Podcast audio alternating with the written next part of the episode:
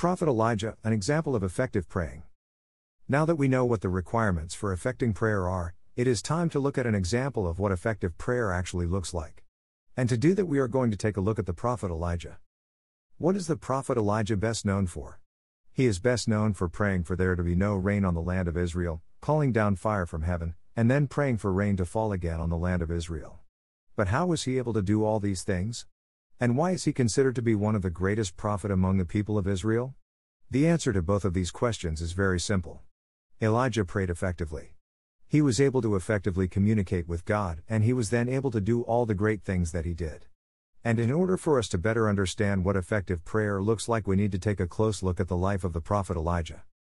The story of Elijah begins with the confrontation of an evil king and the pronouncement of God's divine judgment on the evil king and the land that he ruled over. And here is how the story of Elijah is described as beginning in 1 Kings. Now Elijah the Tishbite, from the Gilead settlers, said to Ahab, As the Lord God of Israel lives, in whose presence I stand, there will be no dew or rain during these years except by my command. Then the word of the Lord came to him Leave here, turn eastward, and hide at the Wadi Kerith where it enters the Jordan. You are to drink from the Wadi. I have commanded the ravens to provide for you there. So he proceeded to do what the Lord commanded. Elijah left and lived at the Wadi Kerith where it enters the Jordan. The ravens kept bringing him bread and meat in the morning and in the evening, and he would drink from the wadi. After a while, the wadi dried up because there had been no rain in the land. 1 Kings 17 1 7 CSB. There are a couple of things that we should notice about how Elijah's story began. The first is that Elijah received a revelation from God and he was not afraid to share it. Why? Because he knew it was from God, and because he knew it was from God, he also knew that it was true. And the only way for Elijah to have known this was to have been in constant communication with God. Which means that Elijah was a man of prayer. The second thing we should notice is that it was only through Elijah's faith that God would do what Elijah was about to ask God to do, and that unlocked everything else that will happen throughout this incredible story. For you see, if Elijah had not had the faith to believe that God would not send the rain, then he would not have had the faith to believe that God would provide him with the provisions that he needed to survive. Which sets us up perfectly for the next two events in Elijah's life. In the first major event in the life of Elijah, God was telling him to go announce that no rain was going to fall on Israel. Elijah makes this announcement and prays, and the rain doesn't come. God then provides Elijah with a place of refuge so that he can be sustained so that God's message could be delivered when it was needed. But eventually, this place of refuge ceases to be a place of refuge because the water dries up. However, God provides another place of refuge for Elijah, and that is with a widow and her son in foreign country. Then the word of the Lord came to him Get up, go to Zarephath that belongs to Sidon, and stay there. Look, I have commanded a woman who is a widow to provide for you there. So Elijah got up and went to Zarephath. When he arrived at the city gate, there was a widow gathering wood. Elijah called to her and said, Please bring me a little water in a cup and let me drink. As she went to get it, he called to her and said, Please bring me a piece of bread in your hand. 1 Kings 17 8 11 CSB. We see here that even when Elijah's place of refuge ceased to be a place of refuge, he still had faith that God would provide him with another one. And we, also, see that Elijah never stopped praying. And we are about to see what Elijah's faith and persistent prayer did for the life of this widow and her son. But she said, As the Lord your God lives, I don't have anything baked, only a handful of flour in the jar and a bit of oil in the jug. Just now, I am gathering a couple of sticks in order to go prepare it for myself and my son so we can eat it and die. Then Elijah said to her, Don't be afraid, go and do as you have said. But first make me a small loaf from it and bring it out to me. Afterward, you may make some for yourself and your son, for this is what the Lord God of Israel says The flour jar will not become empty, and the oil jug will not run dry until the day the Lord sends rain on the surface of the land. So she proceeded to do according to the word of Elijah. Then the woman, Elijah, and her household ate for many days. The flour jar did not become empty, and the oil jug did not run dry, according to the word of the Lord he had spoken through Elijah. 1 Kings 17 12 16 CSB. Twice so far in the story of Elijah we have seen this phrase, then the word of the Lord came to him. How did the word of the Lord come to Elijah? It came to him through prayer. It was because Elijah was in constant effective communication with God that he was able to receive God's answer and God's solutions to his problems. And we are about to see this pay big dividends for him. The next event in the life of Elijah again involves the same widow, who had been providing food and shelter for Elijah. For you see, her son falls ill and dies. And who does she turn to? She turns to Elijah, because she knows that he has the ear of God. After this, the son of the woman who owned the house became ill.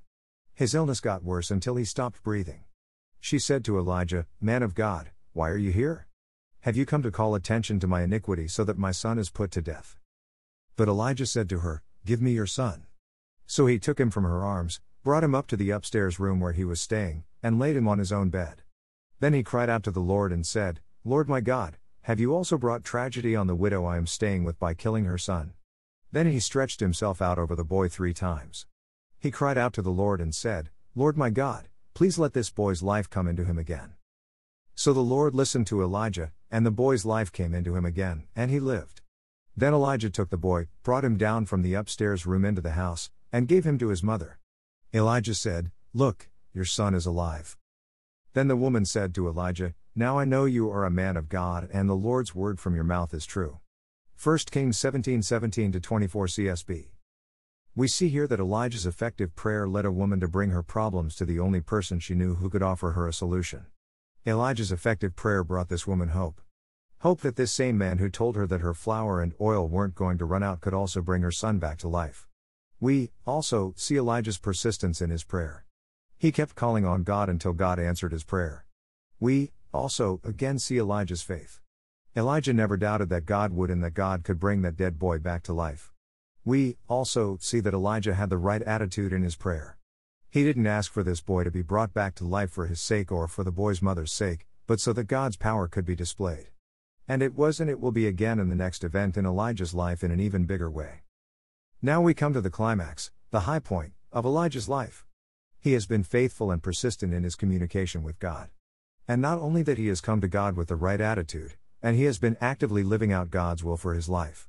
And all of this is about to result in something big happening not just for Elijah, but for the people of Israel also. After a long time, the word of the Lord came to Elijah in the third year Go and present yourself to Ahab. I will send rain on the surface of the land. So Elijah went to present himself to Ahab. 1 Kings 18 1 2 CSB. Once again, we see that Elijah was in constant and persistent communication with God. And that persistence has finally paid off because Elijah is told to go and present himself to the king, because the rain is finally going to come. And what does Elijah do? He goes to present himself to the king. The famine was severe in Samaria. Ahab called for Obadiah, who was in charge of the palace. Obadiah was a man who greatly feared the Lord and took a hundred prophets and hid them, fifty men to a cave, and provided them with food and water when Jezebel slaughtered the Lord's prophets. Ahab said to Obadiah, Go throughout the land to every spring and to every wadi. Perhaps we'll find grass so we can keep the horses and mules alive and not have to destroy any cattle. They divided the land between them in order to cover it. Ahab went one way by himself, and Obadiah went the other way by himself. While Obadiah was walking along the road, Elijah suddenly met him. When Obadiah recognized him, he fell face down and said, Is it you, my lord Elijah? 1 Kings 18 2 7 CSB. We see here that the time was right for the people of Israel to hear Elijah's message. And we see the importance of being in constant and effective communication with God. Because if Elijah tried to go to Ahab or to the people of Israel outside of God's perfect time, it would have been disastrous. Elijah knew that now was the right time because he had been told by God that it was. It is I, he replied. Go tell your Lord, Elijah is here. But Obadiah said, What sin have I committed, that you are handing your servant over to Ahab to put me to death? As the Lord your God lives, there is no nation or kingdom where my Lord has not sent someone to search for you. When they said, He is not here, he made that kingdom or nation swear they had not found you. Now you say, Go tell your Lord, Elijah is here. But when I leave you, the Spirit of the Lord may carry you off to some place I don't know. Then when I go report to Ahab and he doesn't find you, he will kill me. But I, your servant, have feared the Lord from my youth. Wasn't it reported to my Lord what I did when Jezebel slaughtered the Lord's prophets? I hid a hundred of the prophets of the Lord, fifty men to a cave, and I provided them with food and water. Now you say, Go tell your Lord, Elijah is here. He will kill me. Then Elijah said, As the Lord of armies lives, in whose presence I stand, today I will present myself to Ahab. 1 Kings 18 8 15 CSB. We see here that nobody really believed that Elijah would actually confront those who had helped lead the people of Israel astray. Not even a man who had helped other prophets escape from the wrath of the evil society they lived in. And why did they not believe that Elijah would confront the forces of evil in his society? Because they lacked faith in God. They truly believed that no one was able to stand up to the evil that was running rampant in their society. But Elijah knew that he could because he had been commanded by God. And to Elijah, that was all that mattered. Up until this point in the life of Elijah, he has only confronted the evil in the land of Israel once, and that was when he told Ahab that it would not rain until Elijah prayed for it to rain. Now we come to the ultimate showdown between Elijah and God and Ahab and the forces of evil. Obadiah went to meet Ahab and told him. Then Ahab went to meet Elijah. When Ahab saw Elijah, Ahab said to him, Is that you, the one ruining Israel? He replied, I have not ruined Israel, but you and your father's family have, because you have abandoned the Lord's commands and followed the Baals. Now summon all Israel to meet me at Mount Carmel, along with the 450 prophets of Baal and the 400 prophets of Asherah who eat at Jezebel's table. 1 Kings 18:16 19 CSB. If you will notice Elijah is no longer playing around with Ahab and the forces of evil surrounding him. Elijah knows that God is about to something, and he is not afraid to call out those who have led the people of Israel astray. We all know what happens next. It is probably the most famous story told about a prophet in the entire Old Testament. So Ahab summoned all the Israelites and gathered the prophets at Mount Carmel. Then Elijah approached all the people and said, How long will you waver between two opinions? If the Lord is God, follow him. But if Baal, follow him. But the people didn't answer him a word. Then Elijah said to the people, I am the only remaining prophet of the Lord, but Baal's prophets are 450 men. Let two bulls be given to us. They are to choose one bull for themselves, cut it in pieces, and place it on the wood but not light the fire. I will prepare the other bull and place it on the wood but not light the fire. Then you call on the name of your God, and I will call on the name of the Lord. The God who answers with fire, he is God. All the people answered, That's fine. Then Elijah said to the prophets of Baal, since you are so numerous, choose for yourselves one bull and prepare it first. Then call on the name of your God, but don't light the fire. So they took the bull that he gave them, prepared it, and called on the name of Baal from morning until noon, saying, Baal, answer us. But there was no sound, no one answered. Then they danced around the altar they had made. At noon Elijah mocked them. He said, Shout loudly, for he's a god. Maybe he's thinking it over, maybe he has wandered away, or maybe he's on the road. Perhaps he's sleeping and will wake up. They shouted loudly, and cut themselves with knives and spears, according to their custom, until blood gushed over them. All afternoon they kept on raving until the offering of the evening sacrifice, but there was no sound, no one answered, no one paid attention. Then Elijah said to all the people, Come near me. So all the people approached him. Then he repaired the Lord's altar that had been torn down. Elijah took twelve stones, according to the number of the tribes of the sons of Jacob, to whom the word of the Lord had come, saying, Israel will be your name, and he built an altar with the stones in the name of the Lord. Then he made a trench around the altar large enough to hold about four gallons. Next, he arranged the wood, cut up the bull, and placed it on the wood. He said, Fill four water pots with water and pour it on the offering to be burned and on the wood. Then he said, A second time. And they did it a second time. And then he said, A third time. And they did it a third time. So the water ran all around the altar, he even filled the trench with water. At the time for offering the evening sacrifice, the prophet Elijah approached the altar and said, Lord, the God of Abraham, Isaac, and Israel, today let it be known that you are God in Israel and I am your servant, and that at your word I have done all these things. Answer me, Lord. Answer me so that this people will know that you, the Lord, are God and that you have turned their hearts back. Then the Lord's fire fell and consumed the burnt offering, the wood, the stones, and the dust, and it licked up the water that was in the trench. When all the people saw it, they fell face down and said, The Lord, He is God. The Lord, He is God. Then Elijah ordered them, Seize the prophets of Baal. Do not let even one of them escape. So they seized them, and Elijah brought them down to the Wadi Kishon and slaughtered them there. Elijah said to Ahab, Go up, eat and drink, for there is the sound of a rainstorm. So Ahab went to eat and drink, but Elijah went up to the summit of Carmel. He bent down on the ground and put his face between his knees. Then he said to his servant, Go up and look toward the sea. So he went up, looked, and said, There's nothing. Seven times Elijah said, Go back. On the seventh time, he reported, There's a cloud as small as a man's hand coming up from the sea. Then Elijah said, Go and tell Ahab, Get your chariot ready and go down so the rain doesn't stop you. In a little while, the sky grew dark with clouds and wind, and there was a downpour. So Ahab got in his chariot and went to Jezreel. The power of the Lord was on Elijah, and he tucked his mantle under his belt and ran ahead of Ahab to the entrance of Jezreel. 1 Kings 18:20 45 CSB. There are a couple things that we should pay attention to here for this the most important event in Elijah's life. The first is that this was not a battle between Elijah and evil, but it was a battle between God and evil.